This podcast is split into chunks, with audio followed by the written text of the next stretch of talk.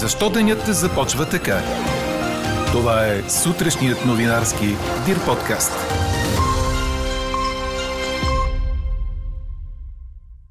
Нов въздушен удар близо до украинската столица Киев имаше с нощи. Президентът Зеленски призова всички държави по света да затворят въздушното си пространство за руски самолети. А след като държавният глава на Украина подписа молба за членство на страната в Европейския съюз, 8 държави, включително България, се обявиха за незабавни преговори за такова членство. В тази връзка днес ви питаме, подкрепяте ли незабавни преговори с Украина за членство в Европейския съюз? Народното събрание ще гласува оставката на военния министр Стефан Янев. Самия той благодари на гражданите, които излязоха да протестират в негова защита. Говори Дирбеге.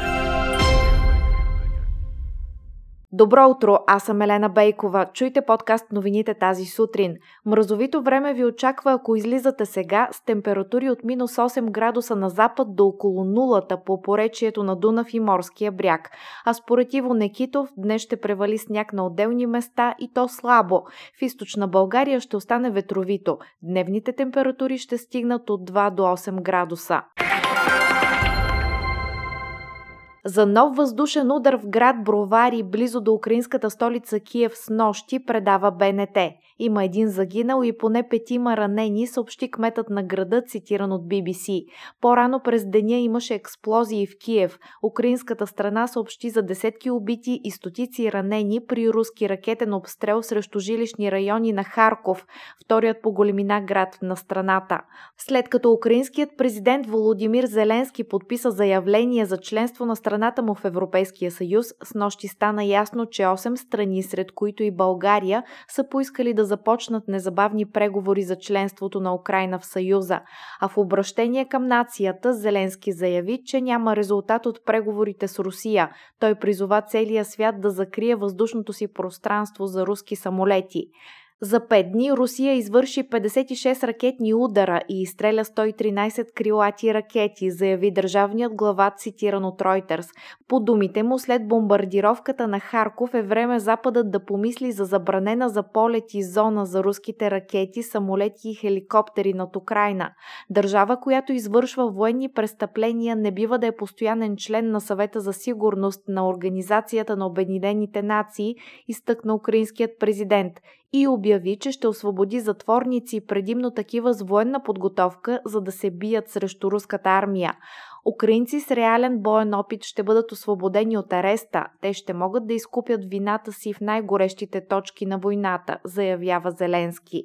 А министрите на енергетиката на страните от Европейския съюз подкрепиха на извънредно заседание в Брюксел започването на процедура за спешно свързване на електропреносната мрежа на Украина с тази на блока. Очаква се през следващите дни да бъдат разгледани техническите възможности за това. Също до няколко дни Европейската комисия трябва да представи нови мерки за справяне с високите цени на електроенергията. Международният наказателен съд в Хага започва разследване на предполагаеми военни престъпления, извършени от Русия в Украина. Имаме основателни причини да вярваме, че не само военни престъпления, но и престъпления срещу човечеството са извършени в Украина, заяви пред BBC Карим Кан, прокурор в Международния наказателен съд. Неговото намерение е разследването да покрие всички предполагаеми престъпления, извършени на територията на Украина, които попадат в компетенциите на наказателния съд в Хага. На извънредно заседание, свикано по искане на Министерския съвет, парламентът ще гласува оставката на министъра на отбраната Стефан Янев и ще одобри предложения от Продължаваме промяната кандидат за поста Тодор Тагарев.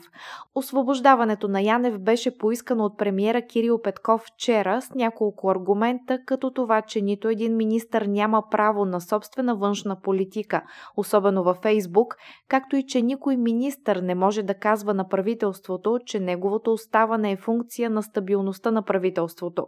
В подкрепа на генерал Стефан Янев бяха организирани протести в центъра на София с нощи, а той благодари във Фейсбук и заяви, че, цитирам, по никакъв начин не може да бъде повече част от тази правителствена конструкция. Колко ще струва природният газ от днес, ще решава Комисията за енергийно и водно регулиране, но в петък предаде 24 часа. Причината – ценовите подскоци. След като в края на миналата седмица котировките се задържаха около 90 евро за мегаватт час, в началото на тази седмица търговията стартира с цени от 124 евро. Скокът от над 30% дойде заради новите санкции срещу Русия през уикенда. Предварителният доклад на експертите на енергийния регулатор у нас се основава на внесеното от Българ газ на 8 февруари заявление за цена от 107 лева и 96 стотинки за мегаватт час, което е намаление с 1,75% спрямо февруари но непосредствено след избухването на войната в Украина, котировките стигнаха дори до 141 евро, а след това паднаха рязко, за да се качат отново в понеделник. Поради това новото ръководство на комисията щяло да изчака, за да секнат борсовите игри на цените и най-вероятно решение ще се вземе няколко дни след откритото заседание за цената на газа в началото на следващата седмица. Четете още в Дирбеге. Световната футболна централа ФИФА официално изхвърли Русия от международния футбол, предаде Корнер. Това означава, че до второ нареждане руският национален тим и клубните отбори от страната няма да могат да участват в международни надпревари. Така националният тим автоматично изгуби надеждата си да бъде част от световното първенство в края на годината. Руснаците трябваше да играят срещи с Полша в Москва, а при победа да посрещнат един измежду Швеция и Чехия в решителен двубой за класиране на Мондиала. Решението дойде само няколко часа след като Международният олимпийски комитет призова всяка една федерация по света да изхвърли руските и беларуските отбори и атлети. Очаква се почти всяка спортна федерация да приеме призива и международният спорт да остане без никакво руско и беларуско присъствие. Причината за всички тези решения е нахлуването на руската армия в Украина. Чухте сутрешния новинарски Дир подкаст. Подробно по темите в подкаста четете в Дир.бг.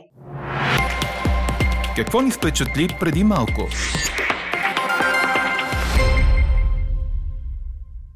Рязко спада броят на заразени с COVID настанени в болници у нас, показват данните на Здравното министерство за последните 24 часа. 3918 души са в лечебно заведение, като малко над 470 са в интензивните отделения. Иначе малко над 12% от изследваните за вируса са дали положителна проба, починали са 99 души, като това включва информация и от изминалите почивни дни. През последното денонощие са поставени 3000 дози ваксини. А какво ще кажете за това?